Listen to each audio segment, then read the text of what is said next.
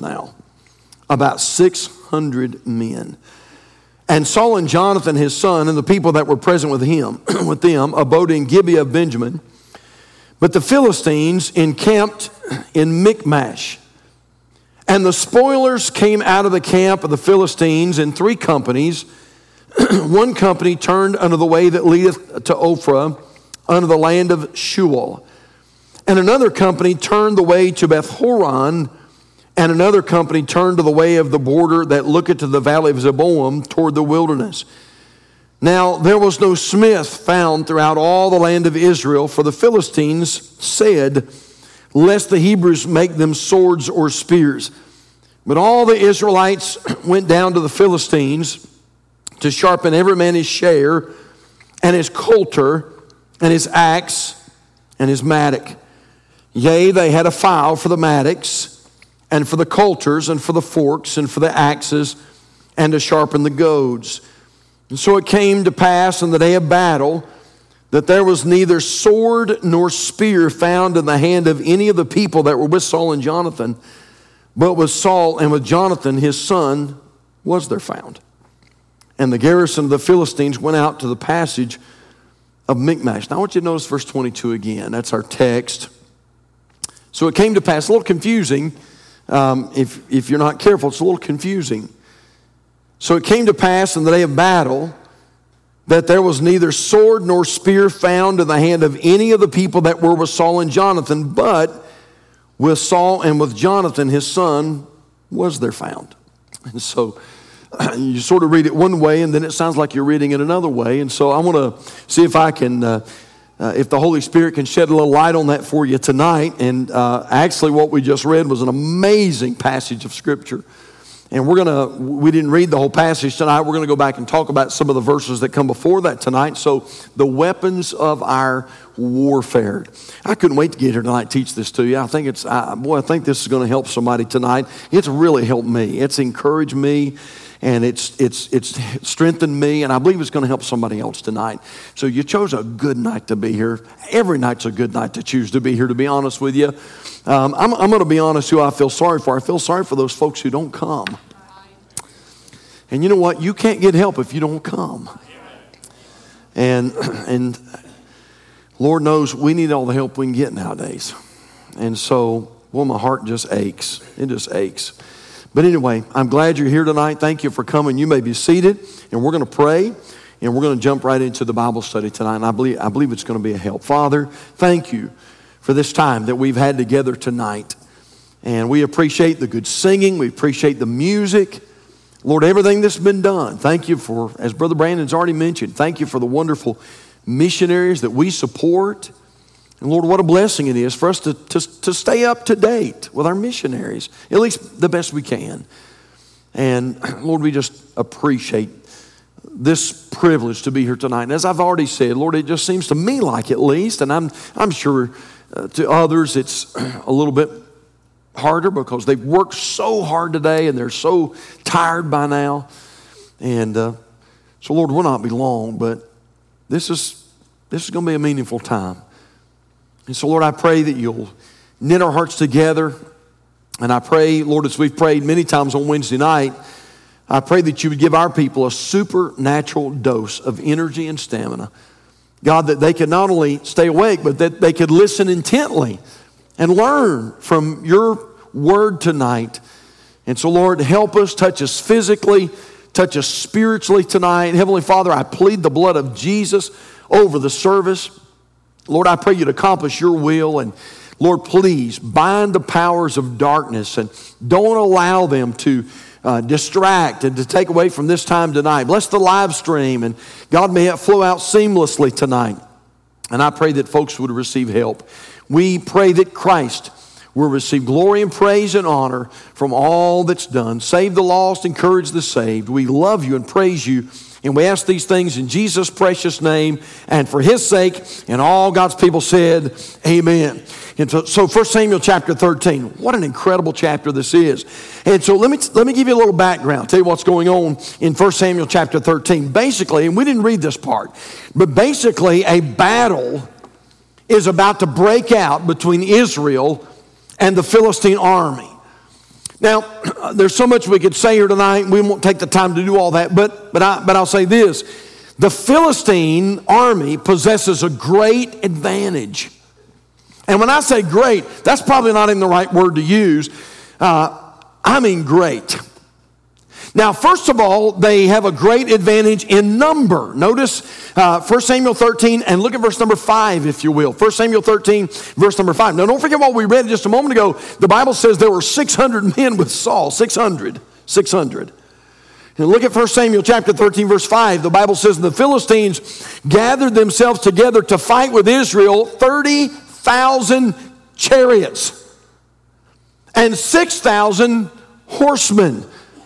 And look at this. And people as the sand which is on the seashore in multitude. And they came up and pitched in Michmash east, eastward from Beth Haven. So they haven't, they, they're, they've outnumbered the Israelites. Now, we talk about two to one. It's much more than that. Now, they're, they are as the sand of the sea, the Bible says. And so uh, here they come, and, and, and, I encourage you, go back in your devotions and read the whole chapter. And uh, basically, what we find here is the people are scared out of their wits. Uh, they they pretty much went to their homes. They're hiding in the holes. They're hiding in the caves.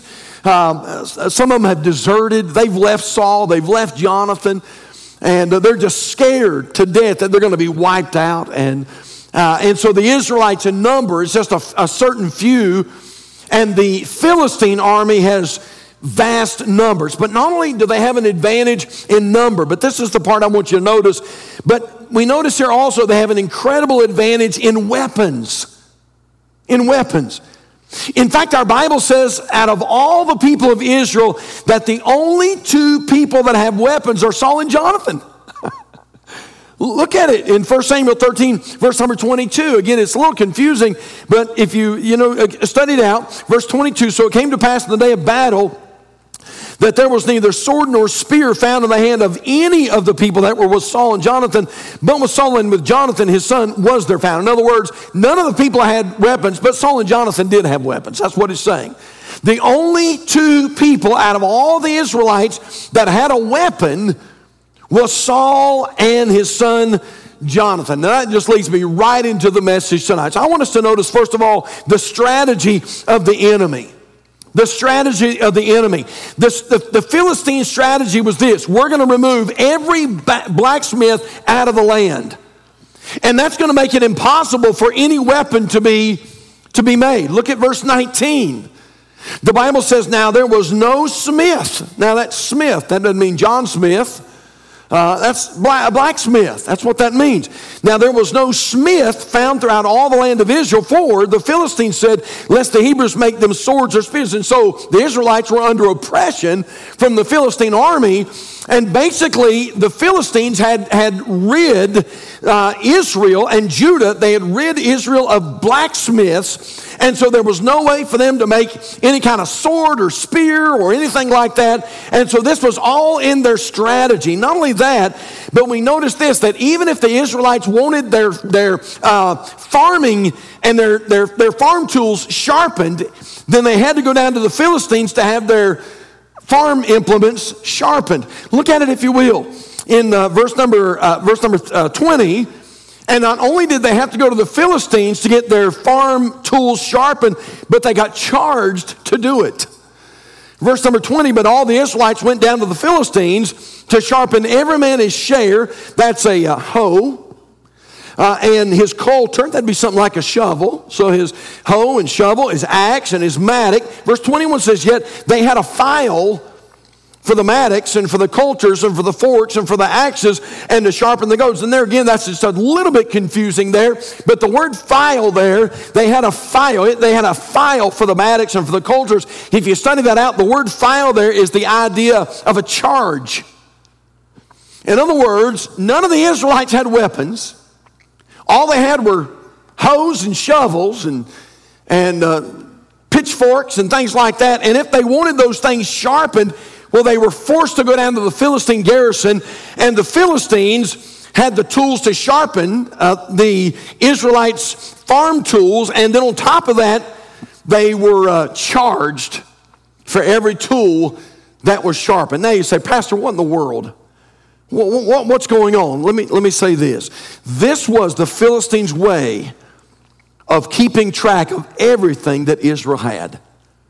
And so they had already taken all the blacksmiths out of the land, those men that knew how to, you know, create those swords and spears, all those men were gone.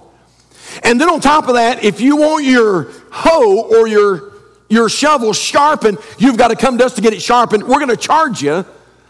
But it also told the Philistines, this is what this family has. This family has two shovels. This family over here has two hoes. This family over here has an axe. And so they were able to keep track of everything that Israel had. Now, again, I don't know if you're following me yet or not, but we see, a, we see an amazing strategy here. And so uh, Philistia was keeping a was keeping track of everything, even the things that the Israelites could possibly use for a weapon. They were keeping total track of those things. Yes, you say, Pastor, is that important? I think it's very important because I believe this. I believe it's an Old Testament illustration of a New Testament truth. Did you know the enemy is also keeping track of your life? So, anybody that thinks that, that, that the devil and his imps aren't focusing on you is very mistaken. The devil is tracking you. He knows what you like. He knows what you don't like. He knows what uh, uh, he knows what causes you to be weak. He knows those sins that, by the way, those sins that may not bother me that bother you. He knows. You see, there are certain temptations that Satan may not use in my life. He may use in your life because it's not necessarily the things that bother me. Okay, all right. Uh, for instance, as I mentioned on Sunday, thank God I never really yielded to that uh, to that uh, temptation of alcohol. And so I really believe this. You could come to me tonight and you could offer me some, you know, some Jim Beam or vodka or something like that, and I'd say, "You're wasting your time." Not a, that's not a temptation at all to me. There are others here tonight who were saved out of that lifestyle you were saved out of that background, and although you're keeping yourself separate, that's something that you have to be very careful about. Why? Because it is a, it's, it, it, it, it used to be a problem in your life. By the way, Satan knows that. He knows if your weak point is pornography. He knows if your weak point is gambling. He knows if your, your weak point is, uh, well, whatever it may be. And so please understand something that Satan and the enemy is keeping track of your life. How many, in fact, why don't we just turn over there tonight? Turn over to Job chapter 1 in your Bibles. Job chapter 1, just to sort of solidify this point that I'm trying to make. We notice in Job chapter 1 that Satan was very keenly aware of what was going on in Job's life.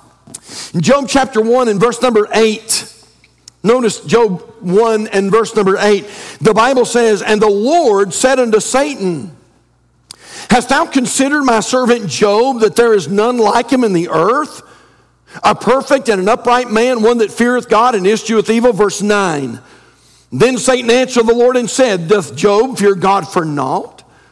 Hast not thou made an hedge about him and about his house and all that he hath on every side? Now, again, you can read that however you want to read it, but you know what that tells me? That tells me, number one, that Satan knew about Job.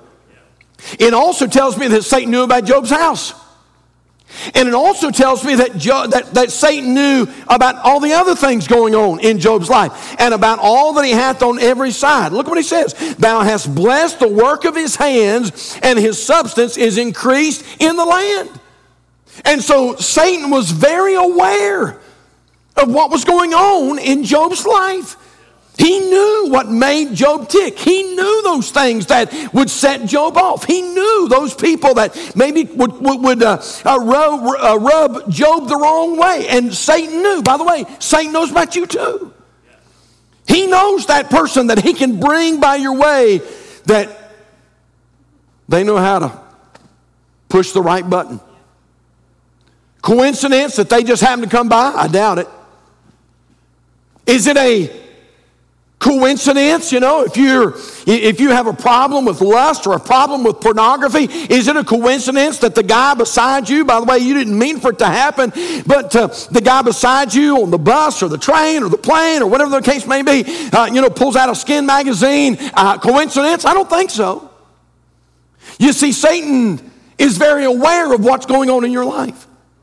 The enemy is tracking you. And we notice here in 1 Samuel chapter 13, we notice that the strategy of the enemy is to rid you defenseless and to take away your weapons. Man, I didn't even, I, honestly, I didn't even see this until just a little while ago, but really, this is our first biblical uh, look into organized gun control.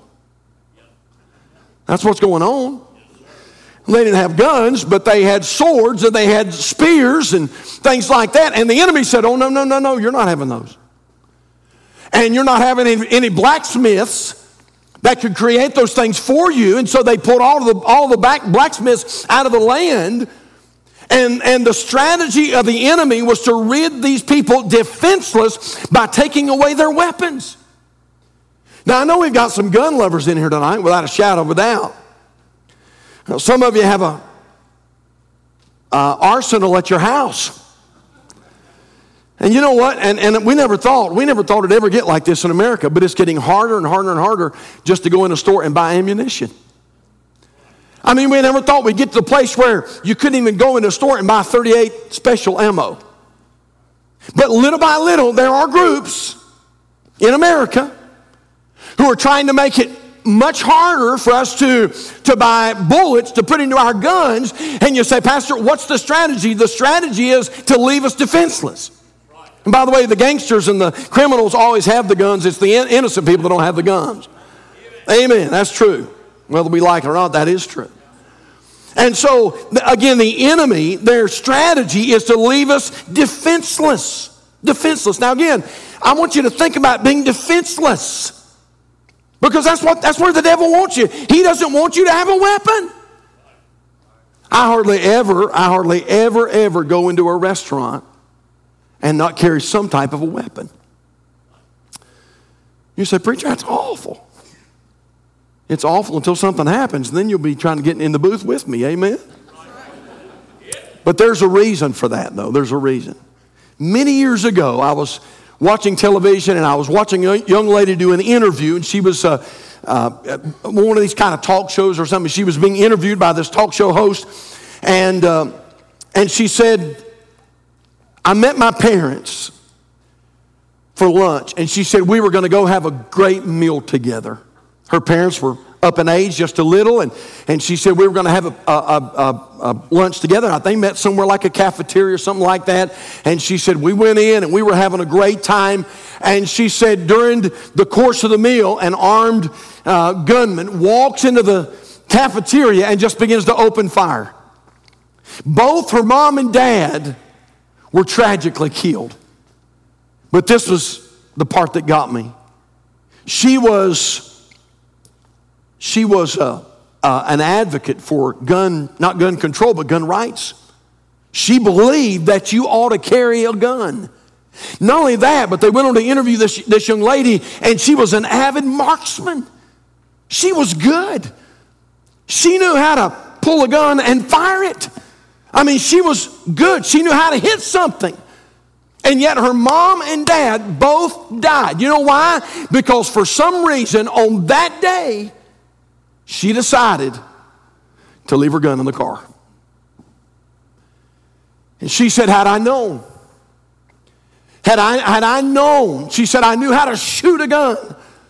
It was something that, that happened often, but she said, I had no idea that on that day someone was going to walk into the restaurant and begin opening fire. Now, again, I'm trying to get you in the, in the idea. That's where the devil wants you. The devil wants you to live this life without any kind of defense.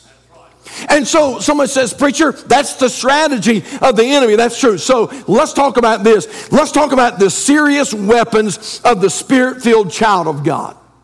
What are the, the serious weapons of the spirit-filled child of God? 2 Corinthians chapter 10 and verse number 4 says it like this For the weapons of our warfare are not carnal, but mighty through God to the pulling down of strongholds. Boy, aren't you glad that God hasn't left us defenseless? And aren't you glad that God has given you and I some weapons that we can use in our daily Christian life? Well, I'm going to tell you what, it's great being a Christian, but I'm telling you, it's still a struggle. And if you're not struggling, pray for the rest of us. Because we're fighting the devil every day, it seems like. And so there, I'm thankful that there are some weapons that God has given us to fight this battle. You say, Preacher, what are they? Number one, the first weapon I want to talk to you about is the Word of God. Now, we're going to turn some places tonight because it's good for your eyes to fall on these. Turn to, uh, over to, to the book of Ephesians, Ephesians chapter 6, and look at verse number 17. Ephesians chapter 6 and verse number 17 with me tonight, if you will. Now, Ephesians 6, we know what that is. That's talking about the armor of the Lord. But notice, if you will, Ephesians chapter 6 and verse number 17. And after God talks about the armor of the Lord, in verse 17, he says this and take the helmet of salvation and the what? And the sword of the Spirit, which is the Word of God. And so this book right here is the sword of the Spirit of God. Now somebody says, Preacher, what about this sword? Well, let me show you a little bit about this sword tonight. Take your Bibles and turn over a few pages of the book of Hebrews. Hebrews chapter number four in your Bibles. Go right past the book of Titus and Philemon and uh, Hebrews chapter number four.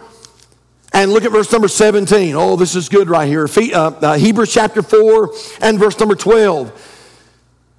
Found your place, say amen. All right, Hebrews chapter 4 and verse number 12 For the word of God is quick and powerful and sharper than any two edged sword, piercing even to the dividing asunder of soul and spirit and of the joints and marrow, and is a discerner of the thoughts and intents of the heart, sharper than any two edged sword. What does that mean, preacher? It means it cuts going in and it cuts coming out. I mean, this book that you have in your lap tonight, it's a powerful book. It's a sharp sword. It's the, it is the sword of the Spirit. I like what Adrian Rogers said. He said, The trouble with many of us is that we're not using the one weapon that God has given us to grant us a sure victory. He said this many of us study the Bible, but it's not enough just to study the Bible. We must learn how to employ the Bible. Years ago, when young men went into the service, the military issued them an, uh, issued them an M1 rifle. They were taught how to take it apart and reassemble it. But I like this. But they had to do more than just learn about their weapon. They had to learn to use it. And the Word of God is a sword and it's meant to be used. And all across America, there are churches who get together and all they want to do is just study this book and study this book. And, and, and, and don't, i don't take that wrong. I don't mean that the way it sounds, but I'm just saying this church, we got to get to the place where we don't just study it and know how to assemble it and disassemble it. We better know how to use it. We better know how to put it into use. You say, Preacher, I've got a gun and I don't know how to use it, then what good is it? If you've got a gun at your house and you don't have bullets and you don't even know how to load it, all you can do is just throw it at them. But if you've got a 44 Magnum, and I do, and you load those hollow points in that 44 Magnum and you know how to use it, or if you're here tonight and you've got a 12 gauge pump and somebody comes to your door, just let them hear that. Boy, I tell you what, there's no other sound like that sound right there. If you want to put somebody on the, on the run. But it's important you don't just have a weapon, it's important you know how to use it. And that's what, I, that's, that's what we're talking about tonight. Listen, remember the story in Luke chapter 4? Where the Bible says that Jesus was led out to the wilderness and Satan himself tempted the Savior. Now, most of us, I'm going to be quite honest with you, most of us, it's probably not the devil that tempts us personally. Most of us are, to be quite honest with you, they're not that important. And most of us are not that strong. And so usually Satan will just send some of his corporals or maybe a sergeant. But in this specific story in Luke chapter 4, Satan came himself. Satan was tempting the Lord and we notice here that Satan tempts the Lord with the lust of the flesh. Remember that? He says to Jesus, If you're the Son of God, command these stones that they may be made bread. Just take that stone right there and just turn it into a loaf of bread. And you're the Son of God, you can do that. He tempts Jesus with the lust of the eyes. If you'll worship me, all shall be thine, he said. And he tempts Jesus with the pride of life. If you're the Son of God, cast thyself down from the pinnacle of the temple. Let people see you.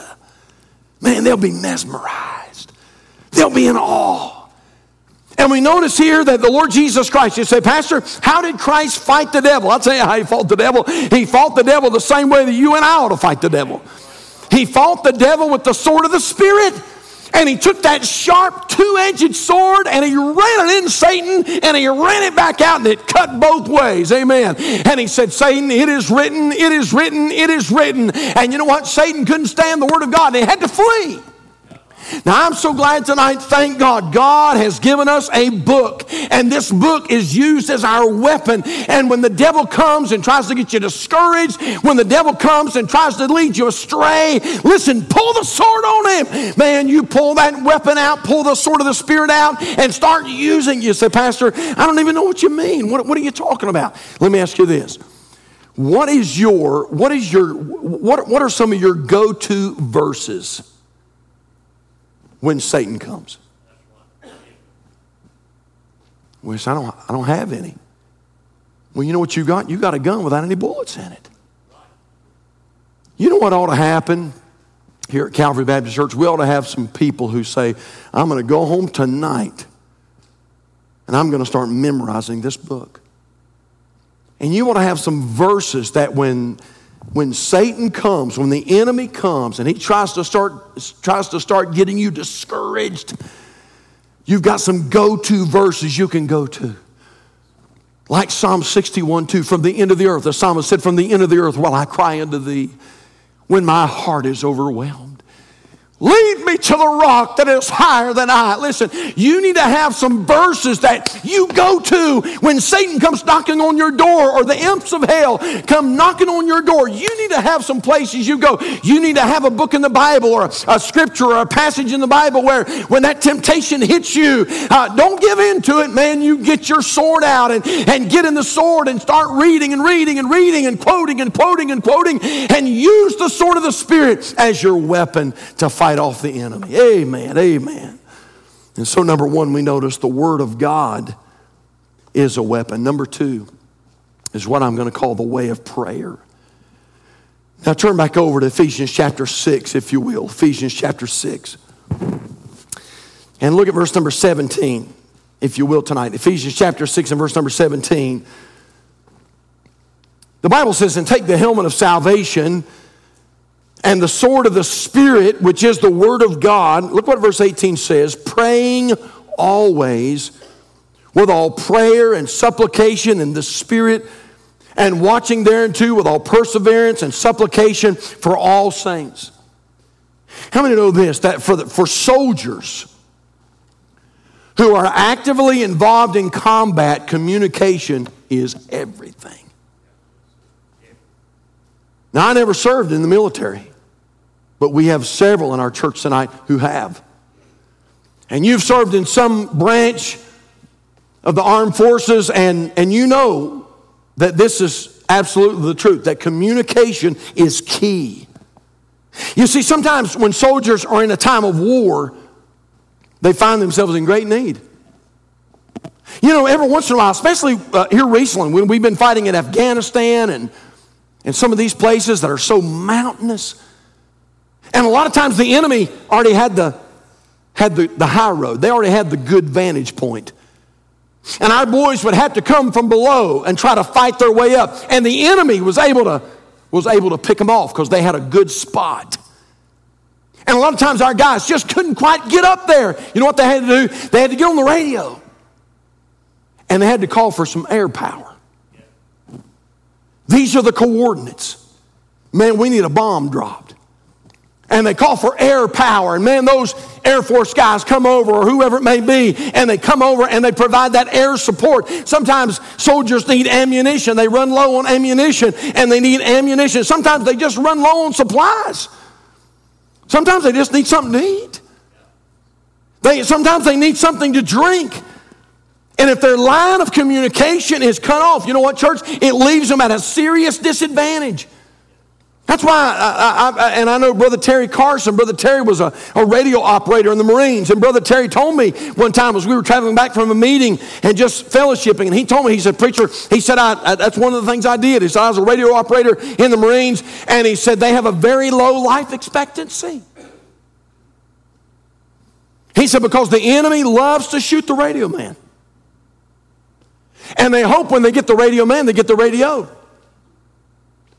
You say, Preacher, why is that? Because they want to sever the communication. And if they can sever the communication, the enemy has a great advantage. Now, I'm talking about communication. Boy, think about, think about this church. Simple communication is such a great blessing. You say, What do you mean, preacher? Well, a few months ago, my wife and I were at a funeral, a graveside, helping out in this funeral service.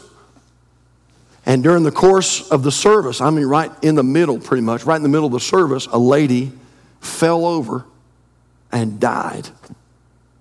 I mean, in the funeral service. And, and uh, thankfully, in fact, Brother Jordan Dagenhart was there that day. He was singing, and he and his sister were singing. And his sister's a life flight nurse, and she went into action.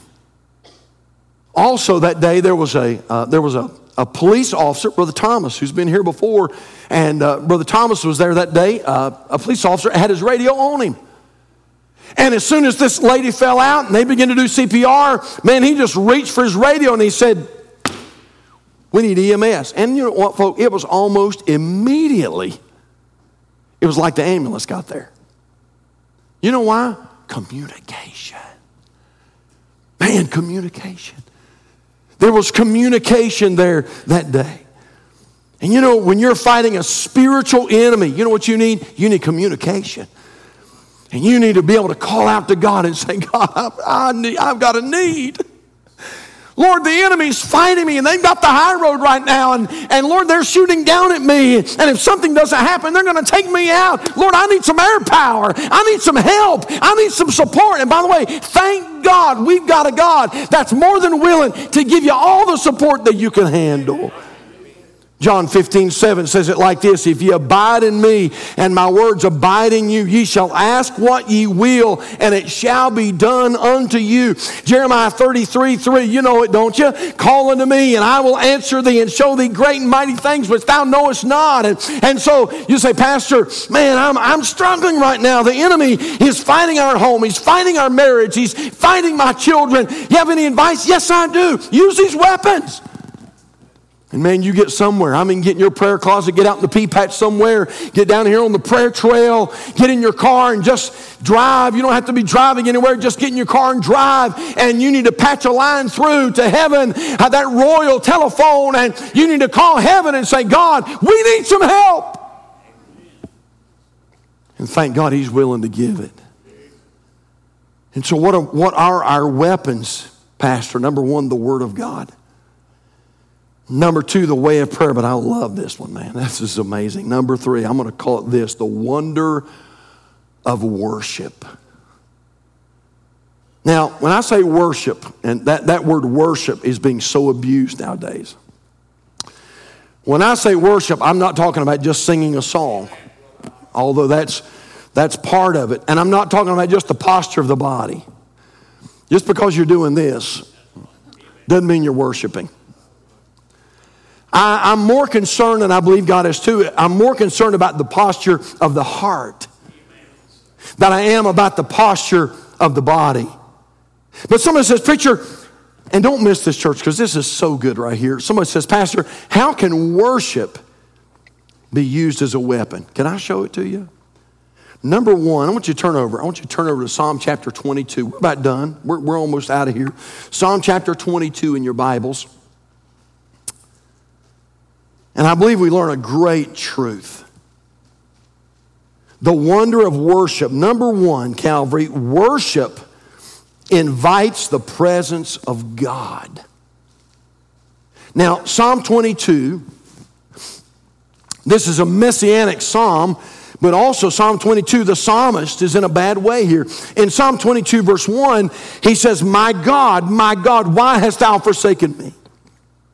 Why art thou so far from helping me and from the words of my roaring? Oh my God, I cry in the daytime, but thou hearest not, and in the night season, and I'm not silent. Now look at verse 3. Verse 3. The psalmist said, But thou art holy. O thou that inhabitest the praises of Israel. O thou that inhabitest the praises of Israel. I looked up that word inhabitest. You know what it means? It means, look at this, Calvary.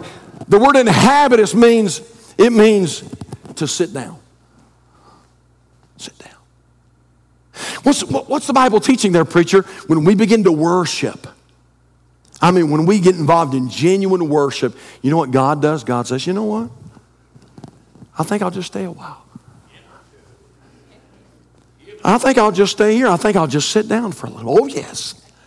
I think I'll just sit down and, and stay and stay with you. O thou that inhabitest the praises of Israel. Now listen, if you're getting ready to go into a major fight, how many know this? You want some heavy hitters with you?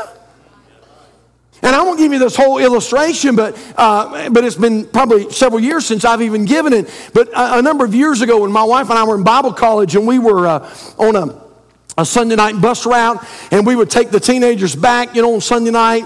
And anyway, there was a checkpoint system, and, and we would uh, uh, go to a, a, big checkpoint in downtown Chicago, right off the Dan Ryan Expressway, one of the busy expressways in the world. And, uh, and I'll, I'll be honest, the place we got off was not a great place to get off, but we got off at a McDonald's. It was a public place, but it was in the hood. You say the hood, what is that? That's the ghettos. And we would we would get off in this McDonald's and we would wait for some other buses to arrive. And so that night we came to this McDonald's and uh, and we were getting off our bus and we were saying our goodbyes to some of our teenage girls and there was a group of gangbangers that pulled into the mcdonald's and they and we did. We had some pretty girls on our bus route and they began to make some very uh, very off color remarks to our teenage girls. And boy that little redhead over there she didn't like that.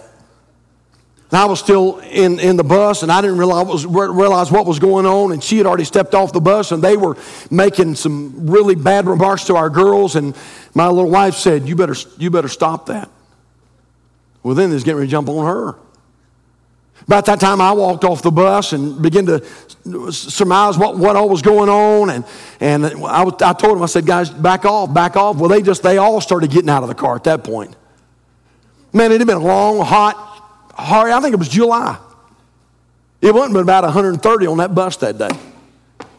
And by that time, it was about 11 o'clock at night. We had all of our sleeves rolled up, ties halfway on. And, uh, and here come these gangbangers, and, and uh, they're going to beat this North Carolina boy up. I just took my, I had my coat over my shoulder. I remember that. And I just threw it on the pavement. And I thought, they're probably going to beat me up. But bless God, I'll take an ear and an eye or something. I, I, you know, I'll do something. I mean, I'll bite an ear, I'll poke an eye. Well, I didn't realize, I didn't realize it, but in the in all that commotion, my little wife had run into the into the McDonald's, and there was about at least, at least, probably at least 20 preacher boys in there. Brother Carlo Leto was one of them. Y'all met Brother Carlo, big old farm boy. She ran in and said, Brother Carlo, Brother Carlo, they're about to beat up Brother Steve. Yeah. And all of a sudden, man, all these preacher boys came running out, man, all got their white shirts, uh, sleeves rolled up, and ties halfway down to here. And they're like, where they at? Where they at? You know. And these gangbangers decided to get back in their car and head down the road. Amen. Then you say, Preacher, what, what's your point? My point is, is that when you are getting ready to go into a major battle, you want somebody you want an anchor man. You want somebody that you know is going to be there to help you and support you and bless God, fight for you. He just say, Well, preacher, what's the best way to get God to come? Worship. Worship. And God said, If you'll worship me, I'll just come sit down. And boy, I'm going to tell you something, church. If God's right next to you, nobody can mess with you. And so, Worship invites the presence of God. We're done, but listen to this. And I'm, I'm going to use this word very carefully. But number two, worship intimidates the enemy. Now, you don't have to go there because I want you to go somewhere else in just a moment, but you can write it down. Revelation chapter 12, verse 11 says it like this And they overcame him. You know that's talking about? It's talking about the accuser of the brethren. That's Satan. And they overcame him by the blood of the Lamb and by the word of their testimony. Now take your Bibles and we're done. Turn over to Second Chronicles chapter number 20. And I got to show you the neatest story. Man, I'm telling you, this is amazing. Second Chronicles chapter number 20 in your Bibles.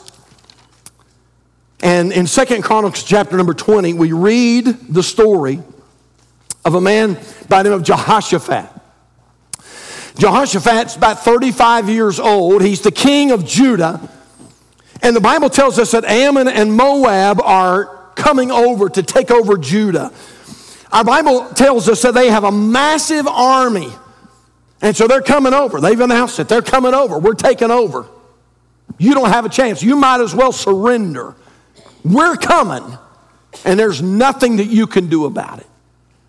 And in this story, Jehoshaphat, King Jehoshaphat gets all the people together and they begin to pray, but they don't just pray. Oh, church, you got to look at this. This is amazing. Second Chronicles 20, are you there? Look at verse 18. And Jehoshaphat bowed his head with his face to the ground, and all Judah and the inhabitants of Jerusalem fell before the Lord, worshiping the Lord. Wait a minute now. There is a major battle that's getting ready to take place, and they are worshiping the Lord. Verse 19, and the Levites of, the children of um, uh, and, and the Levites of the children of the Kohathites and of the children of the Korhites stood up to praise the Lord, God of Israel, with a loud voice on high. And they rose early in the morning and went forth into the wilderness of Tekoa as they went, and as they went forth, Jehoshaphat stood and said, Hear me, O Judah, and the inhabitants of Jerusalem, believe, the, believe in the Lord your God, so shall you be established. Believe his prophets, so shall you prosper. That's good advice, by the way. And when he consulted with the people, he appointed singers unto the Lord, and that should praise the beauty of holiness. And as they went out before the army, and to say, Praise the Lord, for his mercy endureth forever. Verse 22 And when they began to sing and to praise, the Lord set ambushments against the children of Ammon and Moab and Mount Seir, which were come against Judah, and they were smitten. Verse 23. For the children of Ammon and Moab stood up, stood up against the inhabitants of Mount Seir, utterly to slay and destroy them. And when they had made an end of the inhabitants of Seir, everyone helped to destroy another. And when Judah came toward the watchtower in the wilderness, they looked unto the multitude, and behold, they were dead bodies fallen to the earth, and none escaped. You say, Preacher, what happened? I'll tell you what happened. Right smack dab as a battle's getting ready to break loose, the people of God worshiped. Jehoshaphat said, Hey, folks, let's just praise the Lord. Well, Jehoshaphat, we're getting ready to go into a major battle. Let's just praise the Lord. In fact, hey, some of our singers, could y'all come on up here and, uh, hey, let's just, uh, can you sing a song that really exalts Him and praises Him? And man, he put some singers up there and they begin to sing and they begin to praise the Lord. And, and the enemy was right there, right there next to them. And they begin to worship God. And you know what happened? God said, you know what? I think I'll stay for a while.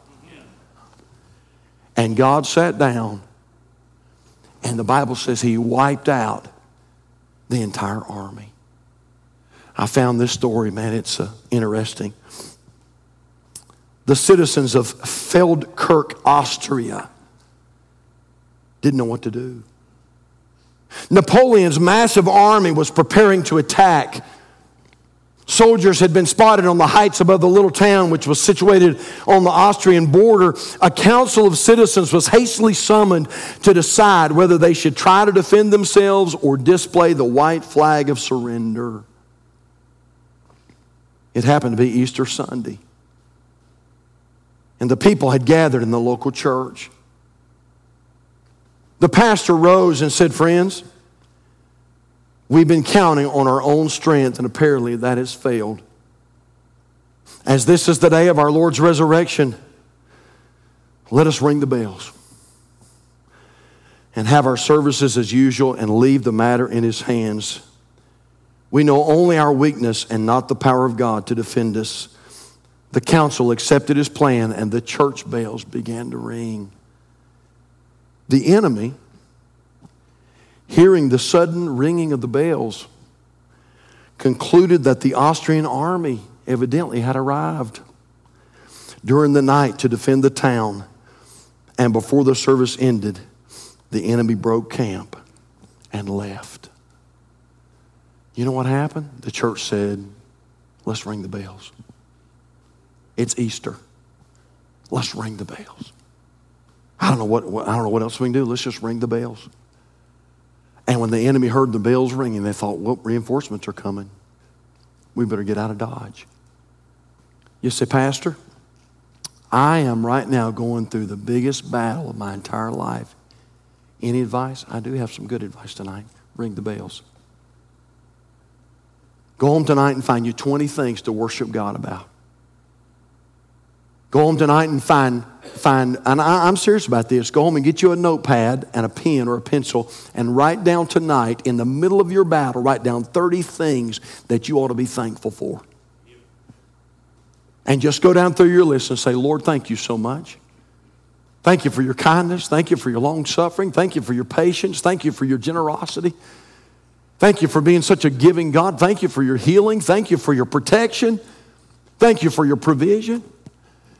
Amen. Just start praising the Lord. Listen, listen, church. Truth of the matter is, we don't worship like we ought to. Ask us a question. When's the last time, when's the last time anybody thanked God for a toothbrush in here? We say, Pastor, I've never thanked God for a toothbrush. I wonder how it'd be if we didn't have one. Man, I was, I was thanking the Lord today. I was thanking the Lord for running water. I was thanking the Lord for indoor plumbing. It's getting ready to get cold, church. And if you got to trot out back to the little, little Johnny house, you know what? You'll be really thankful for indoor plumbing. Can I get a witness right there? And yet, you know what we do? We take that for granted, and yet there are people all over the world who don't have one bathroom. And we have two or three in our house and they have to go out to some little place, you know, to use the restroom, man, I'm just saying, if right now the enemy's fighting you, go home and say, wait a minute, what are some things I need to be thankful for? And just write them down and then just start worshiping. Just start worshiping. And maybe, just maybe, God will sit down and stay for a while. Father, we love you. And thank you for this time we've had together tonight. Lord, it seems like this is the day of battles. I don't know when I've seen more Christians discouraged. I'm meeting preachers that are discouraged. Lord, people are fighting battles in their families, their homes, their workplace. Lord, it just seems like, Lord, the enemy, it just seems like the enemy won't let up. And Lord, if we're not careful, sometimes we get so focused on the battle that we forget that we're not defenseless. God, you've given us some weapons. And tonight, Lord, I want to say thank you for the Word of God. Lord, where would I be without my Bible? God, thank you for the sword of the Spirit. And Lord, thank you for the way of prayer. And Father, tonight I want to thank you for the wonder of worship. And God, I pray that you'd help this church never, ever to lose its worship. And Father, I pray that this will always be a Christ honoring, Christ exalting place. And Lord, when visitors come here and people come, God, I pray that they'll sense that God is awesome and amazing. So, Lord, it could be there's somebody here tonight. In fact, I feel sure of it. Somebody's going through a battle. And Lord, the enemy has tracked them and is trying to leave them defenseless. And Lord, tonight, would you remind them that you've given them some wonderful weapons? And tonight, Lord, I pray that we'll use those weapons. And our heads are bowed and our eyes are closed. And I wonder tonight, real quickly before we go, how many are here tonight would say, Preacher, if I died tonight, I know beyond a shadow of a doubt that I'm on my way to heaven. And if you can say that as a glorious testimony, you just slip your hand up and just sort of wave it to the Lord and say, Thank you, Lord. Hallelujah. What a joy to be saved. Thank you. You can lower your hands. Let me ask you this, though. How many are here tonight? And you'd say, Preacher, I couldn't raise my hand. If I died tonight, I'm not sure that I would go to heaven. If you're watching by way of the live stream, I want you to raise your hand. Preacher, if I died right now, I'm not sure I'd go to heaven. I want you to pray for me. And you'd slip your hand up right now and just let me pray for you. Thank you so much. Maybe somebody here tonight, and some folks are on the altar tonight, but somebody here tonight, and you'd say, Preacher, boy, I'm, I'm fighting a battle right now. Something, there's something. And the enemy's really been, the enemy has really been fighting hard. And I need you to pray. I need you to pray for me. And if that's you tonight, you just slip your hand up. Say, Preacher, remember me. Remember our family. Remember us. Yes, yes, yes. Amen. Amen. Amen. Yep. Hands all over the house tonight. Well, thank God God's not left us defenseless. We have some weapons, and they're powerful weapons. And tonight, church, let's decide to use them. And so let's all stand around the house this evening. Father, I pray that you'll bless in this time of invitation. And Lord, I know this is a Wednesday night but it's a good time to do business with the Lord. Midway through the week, God, that one that's struggling tonight, that one that needs victory tonight, God, I pray you'd give it to them. Lord, I pray tonight that they would declare that they are more than conquerors through Christ that loves them. Father, maybe tonight there's someone here that's not in the Word of God like they need to be. Lord, maybe it's been many, many days since they've spent some time in the book. And Lord, tonight that's about to change. Lord, tonight may they come to you and say, Lord, forgive me for that, that lack. And God, please teach me your word. Maybe there's someone here tonight, Lord, that hasn't been involved in the way of prayer in a long time. And tonight, Lord, that's about to change as they get serious about their prayer life and their prayer trail. And God, maybe tonight we've not been in worship like we ought to be. Lord, would you remind us that there's more, there's more to worship service than just Sunday morning. Lord, if that's the only worship service we're involved in, that's not enough. Father, we ought to have a worship service on Monday and a worship service on Tuesday and Wednesday and every day of the week. And so, Lord, tonight, forgive us for our unthankfulness and help us to worship you.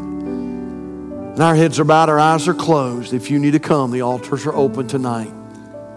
If you're watching by way of the live stream, we're glad that you're aboard tonight. And there's a number on the bottom portion of your screen 704 327 5662. And if you're watching tonight and you have a need, if you need Christ, or if you need someone to pray with you, would you call that number? We have some folks that are they're anticipating your call right now. They're waiting by the phone. And they want to help you tonight. We want to help you tonight. The Lord wants to help you tonight. And I hope you'll call. And so heads are bowed, eyes are closed, and we're just going to pause a moment.